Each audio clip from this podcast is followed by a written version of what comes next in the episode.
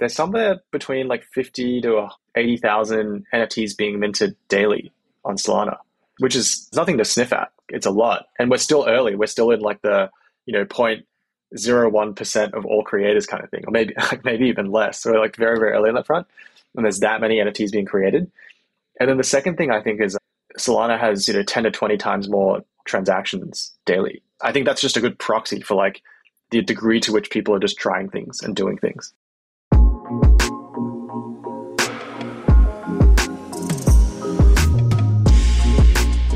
Welcome to the Unstoppable Podcast, the official podcast of Unstoppable Domains and the go to place for everybody to learn about the latest innovations in Web3, NFTs, and the decentralized web. Join us each week to hear from experts, entrepreneurs, and the early stage investors that are building the future on the blockchain. Not only will this podcast help you understand why these emerging technologies are so important, but you'll also learn how you can become a pioneer in the metaverse.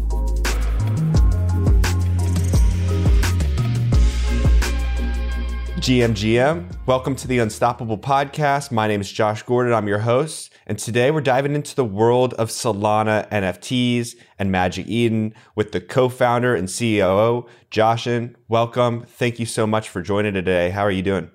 Yo, good man. Thanks so much for having me. Very, very excited for this. Yeah, I was very excited to see you reach out. So always happy to chat yeah, you know, we're going deep on NFTs and the metaverse, crypto, Web3, like from a conceptual basis. I'm talking with founders, creators, investors, and Solana keeps coming up. And Solana is really a, an ecosystem that I haven't fully dove into myself. It's, it feels like one of the next layers of the crypto onion that I need to peel back. And so I think you're an expert and are going to really provide a lot of insight into just A, you know building marketplaces and what that entails and b just why solana is an exciting place to be creating right now. I've been working in the solana ecosystem for sort of close to a year now. It's been amazing to see how much stuff has been built in a really short amount of time both across defi and nfts actually. And obviously we've been lucky enough to be at the forefront of just the nft wave that's been been booming on the solana side. So very very excited to share more about that. And yeah, for those, like I would encourage everyone to just check it out, download a Phantom wallet and get started. It's very, very smooth, buttery experience. Yeah, no, the Phantom wallet was super easy to to get, get the browser extension, get that all synced up. So that was a good experience. Now, can you walk me through how you got into crypto originally and what led you to founding Magic Eden? I always need a good crypto origin story. My background, I'm from Australia originally, uh, moved to the US about eight years ago. And then I started out very, very traditional, pretty trad background. So I worked in consulting for three years at Bain. And then I moved to the US and my whole thing was like I wanted to do something that was basically at the frontier of what I considered frontier in tech. And obviously there's a lot of interesting things you can do, you know, especially in the Bay Area. I discovered Ethereum and crypto, it's sort of like 2016-ish. Ended up sort of like doing a bunch of things on my own. So I was like trying to read about stuff, trying to invest and all these things and was really lucky at the time to have a couple of friends who actually worked at Coinbase. And this was at the time when Coinbase was actually just like very, very Bitcoin focused. They kind of like wanted to just be the, the, the place to buy and sell Bitcoin. But when they started to support Ethereum, they they sort of like red pilled me on Ethereum, I guess, and that's that's the time in which I started to do more and more in that ecosystem and was lucky enough to meet a lot of the early kind of like DeFi founders or what would become DeFi at the time. So around late 2017, I actually joined uh, DYDX, which is now the largest decentralized exchange on Ethereum. So my background has always been like I like helped build a lot of the early kind of like DeFi infra. I was a second employee at DYDX, and then spent three years there.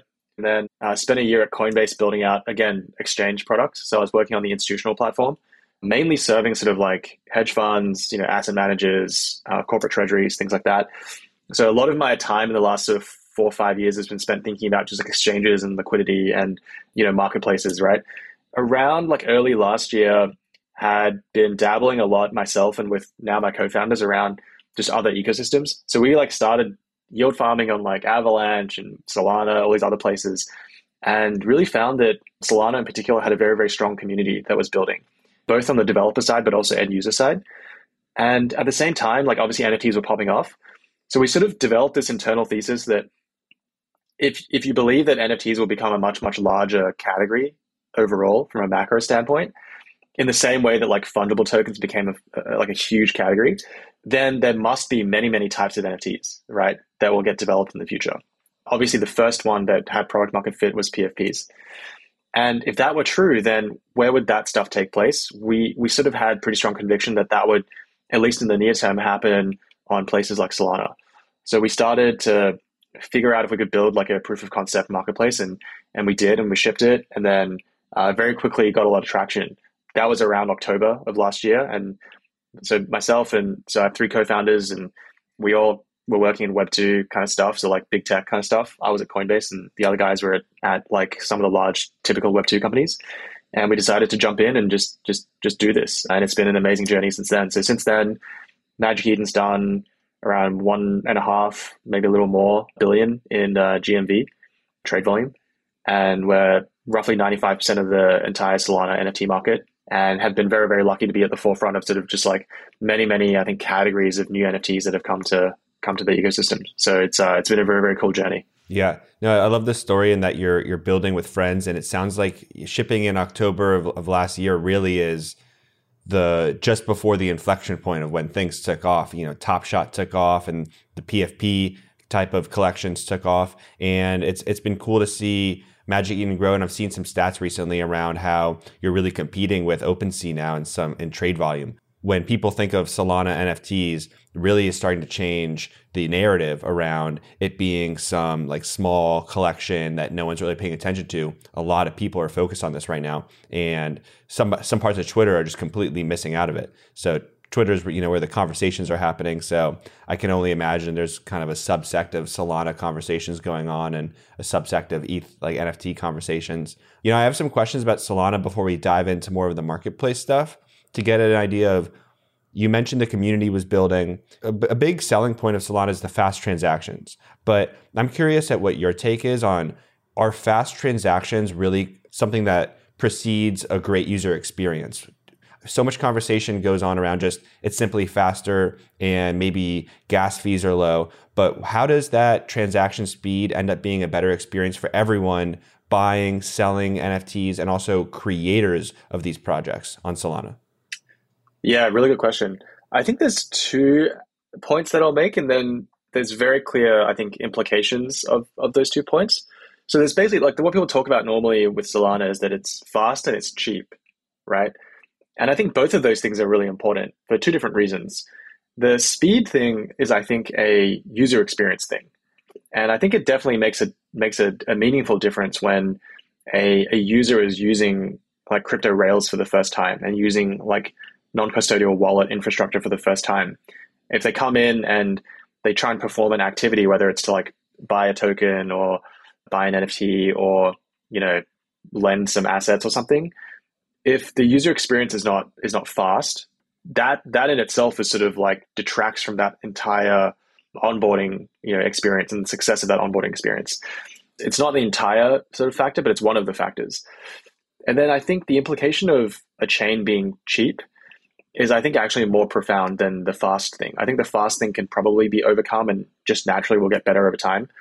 I think the the cost of things is really important from our point of view because it just means that no matter what kind of user you are. So, say you're an end user that's buying or selling on the marketplace, or you're a creator that's thinking about launching an NFT collection. If it's cheaper, then it's actually more will like you'd be more willing to actually experiment. And this is true across many dimensions, right? It's like, you know, if you have this vision that thing, a lot of things will become on chain and a lot of social uh, interactions will become, you know, formed in DAOs and things like all that kind of stuff, right? And all of that is, I think, more likely to happen when things are just cheaper. So we, we've seen this to be fairly true. Like this thesis, I think, has played out quite well in the last nine months that at least we've been around. That a lot of these guys that are coming in to build on Solana uh, very, very intentionally chose to build there because number one, they were they were finding that like the user experience could be better, and then number two, they found that because the barrier to entry from a cost standpoint was lower, it's like, oh, it's it's conceivable that others would actually use this, right? you know, some good examples are like there's, you know, apps that or products that allow you to like form DAOs on chain that is just kind of hard and pretty difficult to do on a high cost chain. Or like gaming related use cases. It's kind of again, you know, lots and lots of transactions, lots of items, that again is really hard to do on like a really high cost chain. So I think those are the implications. It's like user experience plus willingness to experiment, and um, willingness to experiment leads to then you know more and more types of NFTs being created, which I think is really important from just a general ecosystem health standpoint. Yeah, it makes me think of Shopify a little bit, just in terms of the cost to set up a, a marketplace, a business, a storefront on the internet became so low and so easy. Uh, I guess the easiness is maybe the fast standpoint, and the cost of setting up a Shopify store, you know, is 20, 30 bucks. And then all of a sudden you have everything built in and you're ready to sell some digital product. And so that led to a boom in online creators and businesses too. So that cost of experimentation point you bring up is really interesting. And I wonder if just the innovation in Solana is going to outpace the innovation happening on Ethereum over time as more builders like navigate to that. It's a really good analogy, actually. Very, very good analogy. And like a couple of like really interesting stats just to bring up around this is like number one, there's somewhere between like 50 to 80,000 NFTs being minted daily on Solana, which is nothing to sniff at. It's a lot. And we're still early. We're still in like the, you know, point zero one percent of all creators kind of thing, or maybe like maybe even less. So we're like very, very early on that front. And there's that many NFTs being created. And then the second thing I think is Solana has, you know, 10 to 20 times more transactions daily. I think that's just a good proxy for like the degree to which people are just trying things and doing things. And when you say 10 to 20 times more transactions daily, that's from the entire blockchain perspective, not necessarily just in NFT trading? Correct, correct. I think that's like a representative across all the different types of products too. We see roughly somewhere between 30,000 to 50,000 daily active wallets on Magic Eden. And that's, I think, pretty meaningful for a marketplace that's only been around, you know, eight, nine months to give you some sense of like the degree to which people are willing to actually just try it out and start using it. Uh, whereas the barriers to entry, I think, elsewhere are just a lot higher. So yeah, we're really excited. I think the the thesis of like experimentation has definitely been playing through, and yeah, we're we're really excited about what's still to come. Yeah, no the the barrier to entry is so small, and I've been as I've been trying to get more friends, family connections into crypto. The fees associated with just really doing anything on chain on Ethereum have been a little bit prohibitive, especially in some of the recent mints. You know, I was I I, I did mint some Otherside land recently for, from the Bored Ape Yacht Club, and but I was trying to get some friends to do it too, and it came to the the barrier there was the gas fees, and for some people that was okay for them, but for people who are new, totally not uh, a way to get introduced to crypto, right? So finding a, a chain or collections where you can interact in a more cost effective way is, is important. I want to now talk about a little bit of marketplace, get some marketplace insights from you. And so Magic Eden is like you mentioned, the premier, like the number one spot for buying, selling NFTs on Solana. I think you said 95% of the volume is currently happening there. Now, I think about collecting and trading. I, I think about communities forming, and I want to know what what is meaningful to you about building a marketplace because it's about it's got to be about more than just pure transactions, right? Are you are you seeing are you seeing communities form? What is that blossoming into? Can, can you explain a little bit more on that side of things? Yeah, absolutely.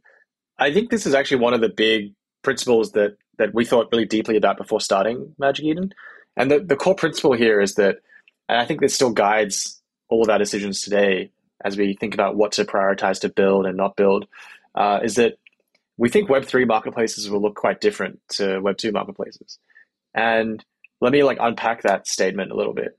If you think about what traditional marketplaces look like, they are very much this like style of marketplace where there's a bunch of items. It's sort of like the e-commerce, you know, experience, right? It's like a bunch of items. You can like filter them. You can maybe like sort them, and it's a scrolling kind of experience.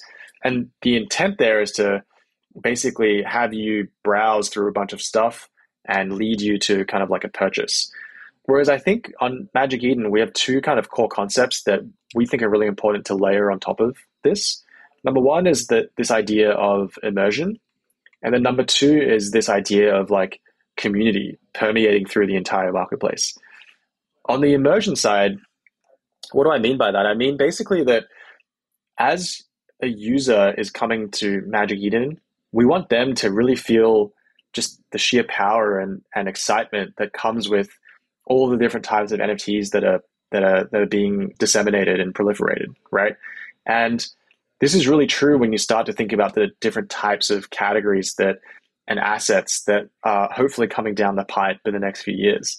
So to give you one really concrete example, if you land on Magic Eden today, we actually have a, a category, a vertical category that's split out specifically for games. Uh, we call it Eden Games. And when you click that, it's it's actually a discovery portal of what we think are the best Web3 games that are currently live. And users can go there, they can check out these games, watch the trailers, you know, read about the teams and the studios, and then they can actually play the games because we allow games to embed gameplay directly into the marketplace, right? And why is that cool? It's cool because the user should be able to feel that value before they even have to buy an item. And you know, one example is like I'm playing a first person shooter, you know, it's, it's fun. I'm playing a battle royale. I realize that I, I need a better weapon because I'm just not very good at the game. Then I can actually then start like scroll a bit further down and browse the the different items that allow me to upgrade my weapon, right?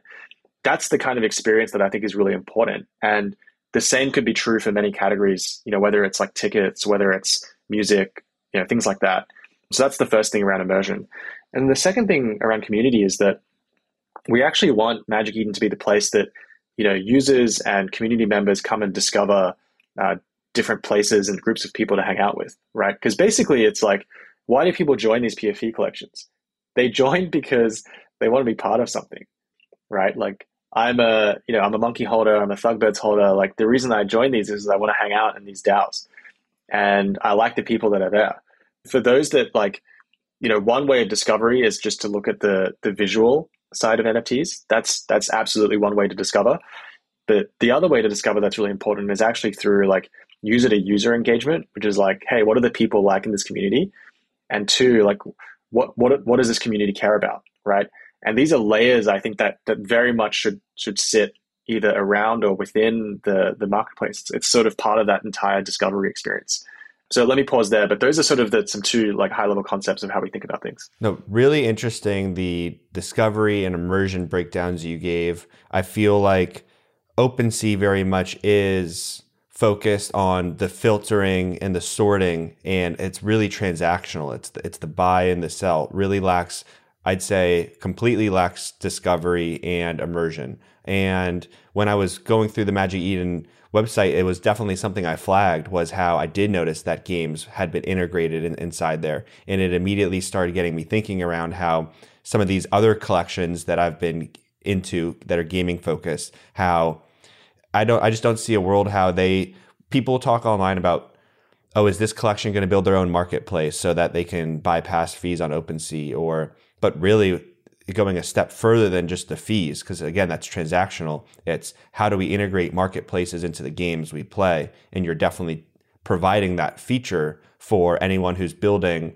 eh, on Solana. And I, I would say that's a, a massive, a massive utility you're giving, you know, game devs to to build on Solana is because you're you're giving them that feature to connect with users better.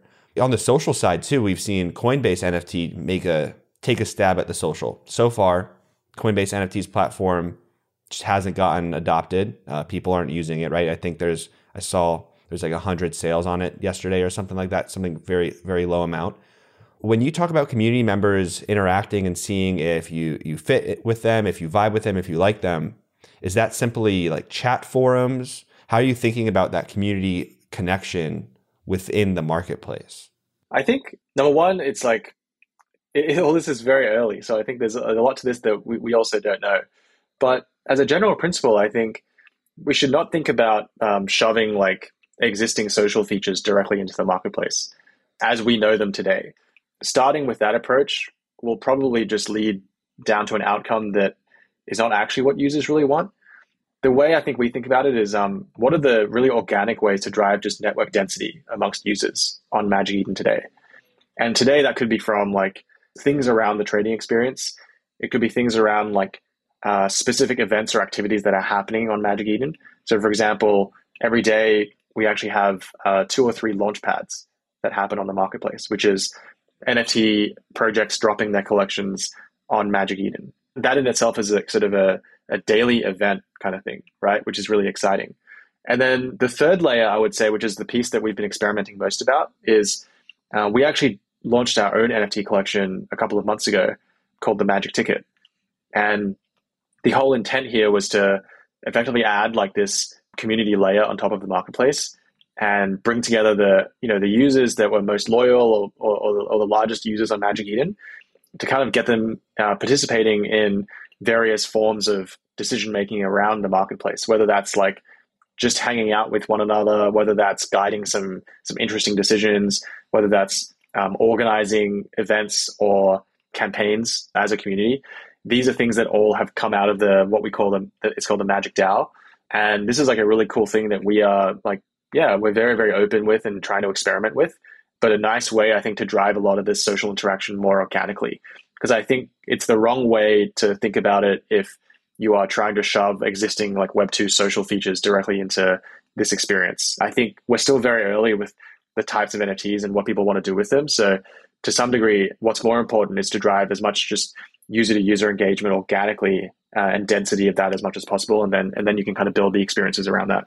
Yeah, I definitely want to dive a little bit more into the Magic DAO. It was something that I thought was interesting because it seems like Magic Eden is not a DAO from a company perspective. Yet you have uh, almost side DAO that isn't the DAO's goal is not to drive governance company decisions. It, it really is focused on incentivizing community engagement. Could you help give me some more examples on what outcomes you've seen come from it? And and I, I really ask because in I feel like eh, at Unstoppable Domains, you know, we we don't have a DAO right now and our, our largest competitor does, but they're built to be a DAO that actually governs the decision making at the protocol level. And I've had a lot of conversations, even on the podcast with our CEO, talking about how there's a decentralization spectrum and there's a lot of benefits. I, I love how you're describing your product thinking right now. I really like it, especially how you're thinking about not just implementing things from this Web 2 perspective, but you're really thinking about how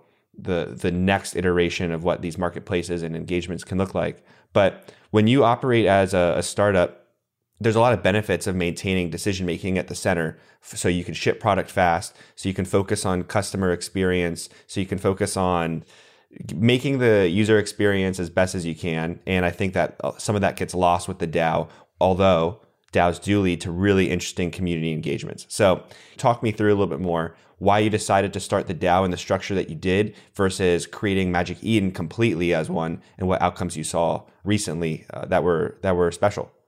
This is a a really good topic. There's a lot to this, so uh, feel free to stop me. I will. I, will jump in as I, I get into to. it.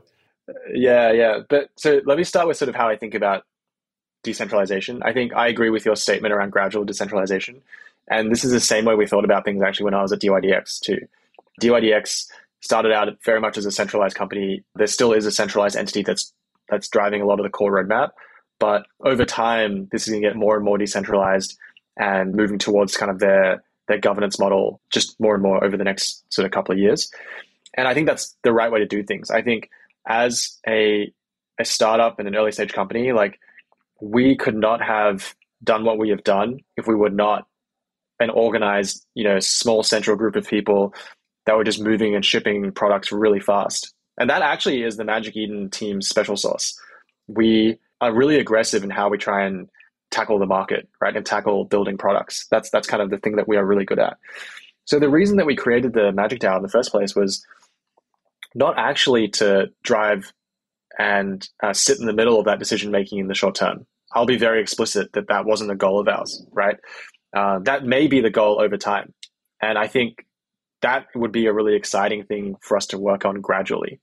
But the goals of us starting Magic DAO were very much around how do we drive more community engagement around the Magic Eden community? Uh, number two, how do we reward our earliest and most loyal users? And how do we kind of start to experiment with ways of moving some of the core, like I'd say non-core, actually not core, like non-core decisions and and and inputs is there a way to start involving the community in that kind of stuff in a way that is not necessarily just like suddenly transitioning into you know massive DAO that you know it's hard to make decisions decisions right. So I'll give you some really concrete examples of things that that have been experimented with in the last couple of months. So number one was like launching a, an NFT collection, which I think was really amazing and a really fun way to actually just like interact with our community. With the NFT collection, just to jump in right there, did you did the community decide who the artist was going to be? Did you allocate funds to them and say, "Hey, this is how much you have to spin this up, start voting"? No, so the, the NFT collection was actually the genesis of the Magic DAO. So it was like, if you have a ticket, then now you are a member of the Magic DAO, right? And then what we did was we said, those of you that now have the Magic ticket, of which I think we dropped around 30,000 in total, if you have one of these, then we actually then seeded the Magic DAO with a thousand SOL and said, go for it. You guys can figure out how you want to like spend that money and yeah, further whatever causes you guys think is just most beneficial for the ecosystem. So then one of the things that that they've worked on is we did like a New York City hackathon alongside the Solana Hacker House, where basically it was, you know, put up some prize money and allow other teams to build interesting, useful tools leveraging Magic Eden infrastructure to the benefit of the entire NFT ecosystem. So whether that's like trading tools, whether that's data tools, like that kind of stuff, right? The other stuff we've done is more around giving the community input into stuff. So one example, if you go on the Magic Eden homepage, we have these carousels for discovery, and one of the carousels is actually like Magic DAO voted, right? So it's like every week we run a little poll that's uh, basically asking everyone like, what do you guys want to see featured? That way, the curation layer I think should be definitely partly community driven, and I'm really really you know excited and passionate about that. Another thing is involving the community on really like hard platform decisions, and this is where I think it divulges with Web two quite a lot where you know as a marketplace it's like there's always this question of what is a derivative? You know like what should be allowed what shouldn't be allowed? And this is actually something that we we got together uh, around 100 community members together from various different groups of the community to actually like talk about this issue. And it's not like a one-time thing. You know you, you can't come to a consensus about all this stuff in like a one you know one hour session. But the broader point is that we wanted to involve everyone in that decision making and like we will make a call ultimately and it won't be pleasant for everybody because everyone has different opinions. But it's like we want to acknowledge this is a, an evolving thing and we want you guys to be along that journey with us.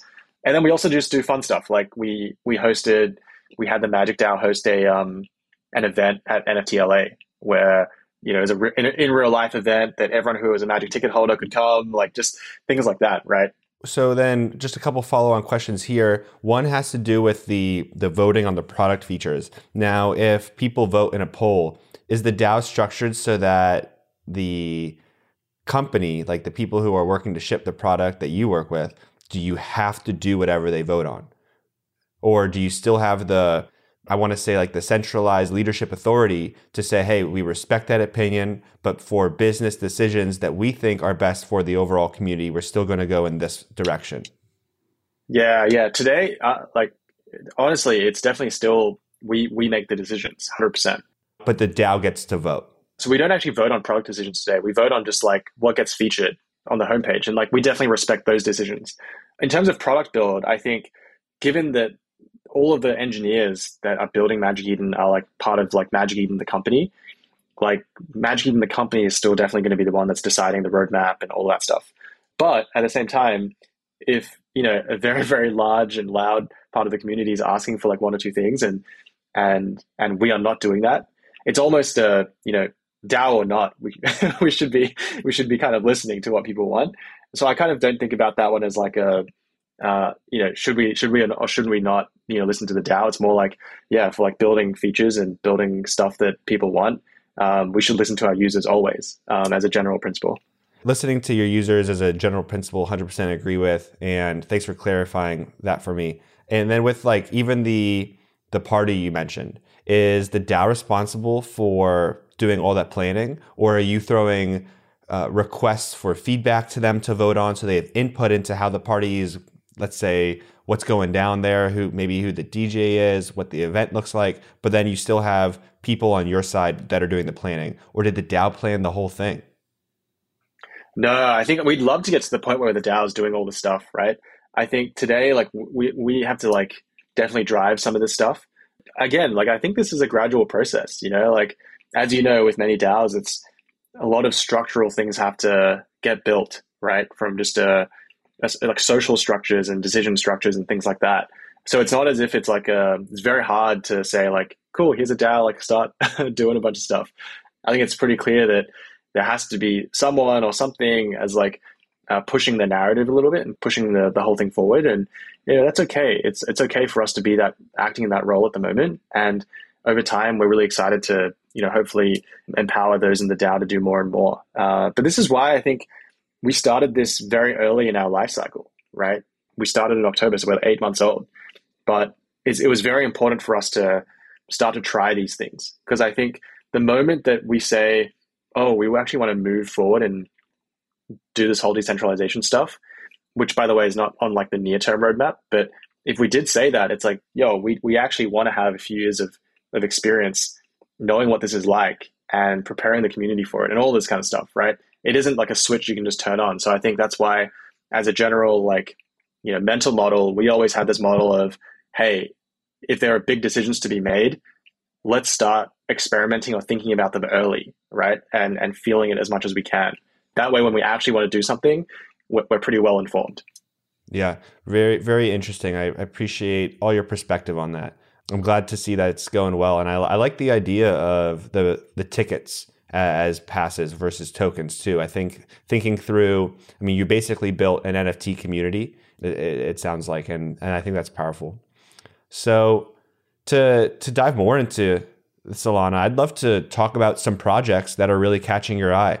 I, I think the the one of of the recent couple weeks has been OK Bears, just dominating trade volume. Uh, I, am seeing them pop up. I was just on a Twitter space yesterday, and as I was looking through the guests that were listening in, I saw a couple Bears represented on the PFPs. So, what's notable of late on on the platform? Which communities are booming? Yeah, yeah, dude, hard to avoid the Bears right now. The guys are the guys are crushing it. That's for what, sure. What made it so successful? a number of things actually. So number one, you know, shout out to the Bears, a bunch of guys from from Australia as well.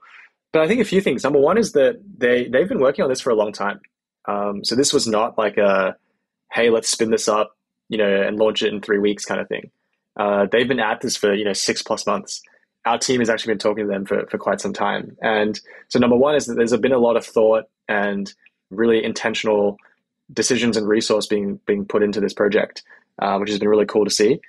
Number two is that they really nailed, I think, the marketing element of this, right? Which is like, and part of that is, you know, marketing for the sake of marketing and getting a lot of eyeballs on it. But two is like marketing to create kind of a really fun uh, community, right? And this is, you know, they're, they're not trying to be like a, oh, we're going to build the play to earn game. You know, like they're kind of just like, hey, we're, we, we are this community. And you know come and be a part of it right and i think obviously there's many more things to come in that roadmap but um, you know they're not like over promising a bunch of stuff i think the the really interesting thing that the takeaway i think from that launch has been that it's probably the first real breakout collection on solana in that this was the the first project that really topped the entire you know nft collections across chains uh, the first solana project to do that so we were stoked to you know launch them on our launch pad and then host most of the primary uh, of the secondary market. So that's that's obviously one that we're pretty excited about. I think the other one that's caught a lot of steam recently uh, on the gaming side is um, uh, this whole thing around move to move to earn, which is a concept that has been I think been brewing for several months now with another project called Genopets. But the one that has been getting traction is this one called STEPN, which is effectively like, yeah, you get paid to to effectively like be active you get paid to walk or run, and the the actual NFTs themselves that allow you to earn is is is in the form of these shoes. And this team has been crushing it, and they've they have something like two million monthly active users now uh, in a very very short amount of time. So very exciting to see sort of the that first sort of wave or step towards gaming projects actually getting a lot of users. Uh, so I think those are probably the two that stick to mind initially. Cool. Yeah. You know, I've definitely seen STEPN all over my timeline. I, have looked into it a little bit. I do have an account. I got an activation code, but I somehow I just didn't realize that was on Solana. I totally missed that. So I haven't actually used it yet. Is it too late for anyone to jump in and start using STEPN, or you think still good time, check it out, start experimenting?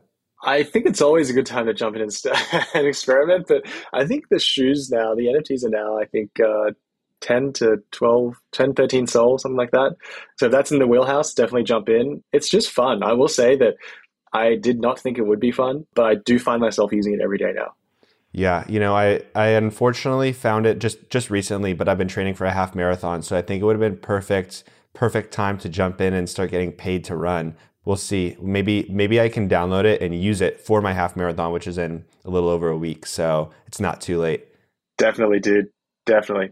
Yeah, so you know, a couple more questions I just want to ask you before getting into our one two web three to wrap this up. But what lessons can you pass to aspiring Web3 builders and entrepreneurs? I mean, you and your team are absolutely crushing it. I know you you recently raised another round of funding, but if anyone wants to build in this space, whether you're whether you're trying to be as as big, I, you're shooting for the moon right now. So anyone who's shooting for the moon or just trying to start a project, you know, like an NFT project, what can you what can you advise them on? Based on just sort of my entry into the industry and sort of what I've experienced so far, like the first thing is like starting a company is very kind of personal decision. And, you know, for some, it, it it's like a, it, there is a lot of risk there to do it. But it, I, I also believe that it's, it's the most enriching and most rewarding thing that I've ever done. But I will say that if you are new to the industry and wanting to jump in and maybe starting a company might, might be like just a little bit too too far of a stretch, I would say join like a really top quality early stage startup. And that's that's kind of what how I thought about my career path, right? It's like I met uh, Antonio, who's the founder of DYDX, and really believed that he and the industry would create something amazing. And I always had the you know idea to do something on my own at some point, but having that experience of being in an early stage Web3 startup was was an amazing uh, learning experience for me. So I encourage anyone who's thinking about that or even has the idea to start a company one day, like that's also a really good path to just uh, start learning and start you know going down as close as possible to starting a company without maybe doing it yet. And then for the ones that are looking to start something, I think by far the most important thing is you know having the right team alongside you. So like you know one or two co-founders or you know uh, early team members. That's like critical to make sure that people are on the same page and you guys are ready to just like kind of go all in on this thing together. And then two is nothing else matters except for velocity. Like moving fast is by far the most important thing. It actually is not really the idea or you know the specific product that you build that's first. Really moving quickly is the most important thing because I would still say even today and having been in the industry now for almost 5 years, a little over 5 years, that the industry is still very much like land grab mode. There's so much opportunity to build in Web3. It's, it, it's amazing. And that was true three years ago. That's still true today. And that's why if you're starting something, moving fast is the most important thing. And ideas are kind of commodity. It's more like find the right team and execute really, really fast. And you'll learn a ton by doing that. And uh, you'll eventually come across the thing that, that sticks and people find valuable. And once you do, you just grab that and run.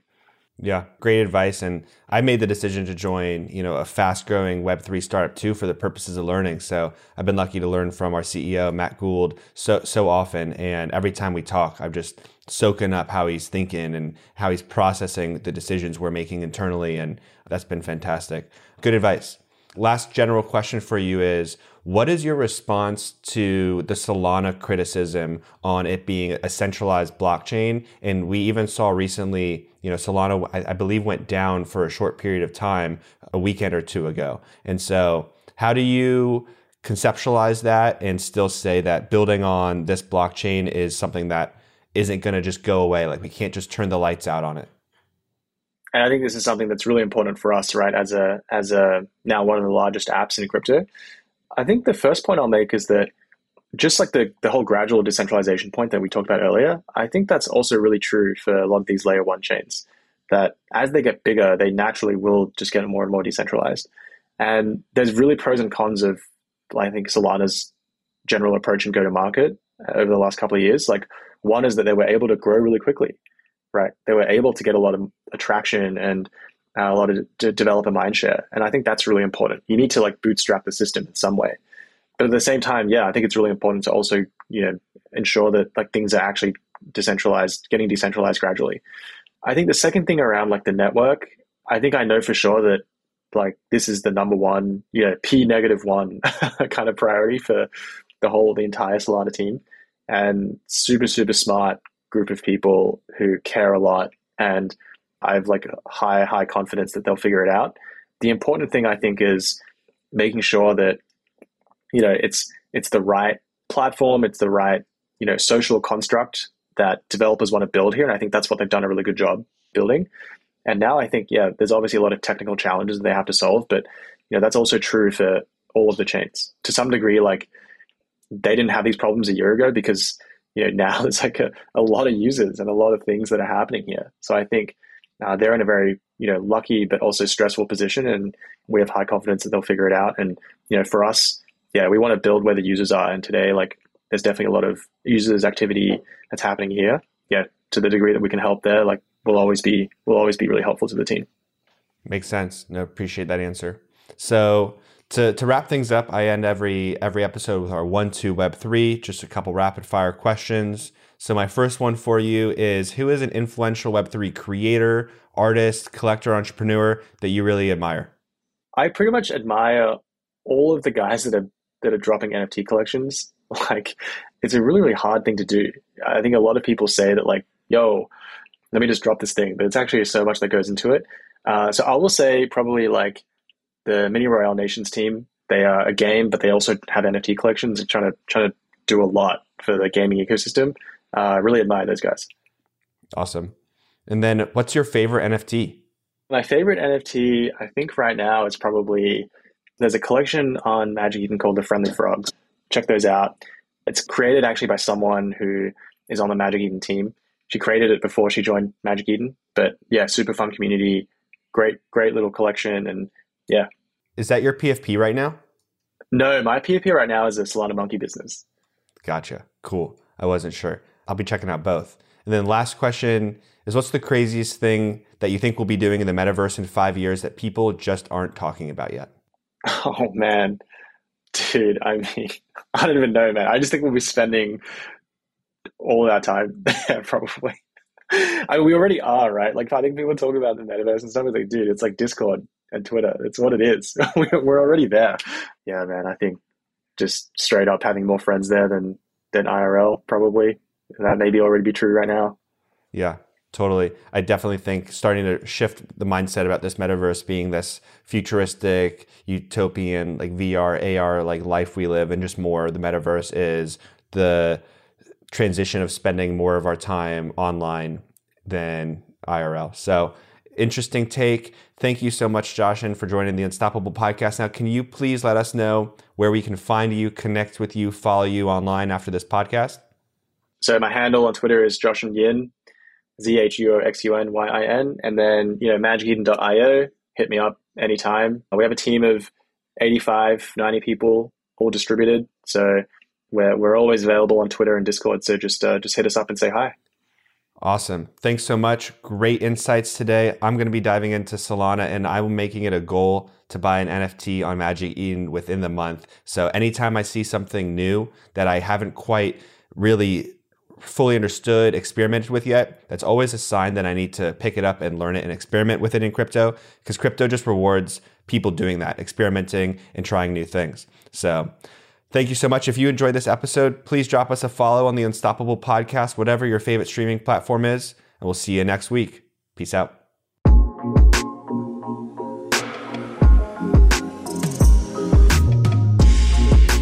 I hope you've enjoyed this episode of the Unstoppable podcast. If something we said today resonated with you, please leave us a review, subscribe, and share this with your friends. And remember, this conversation doesn't have to end here. Tweet us your questions, thoughts, and ideas to Unstoppable Web. I look forward to hearing from you, and thank you so much for listening.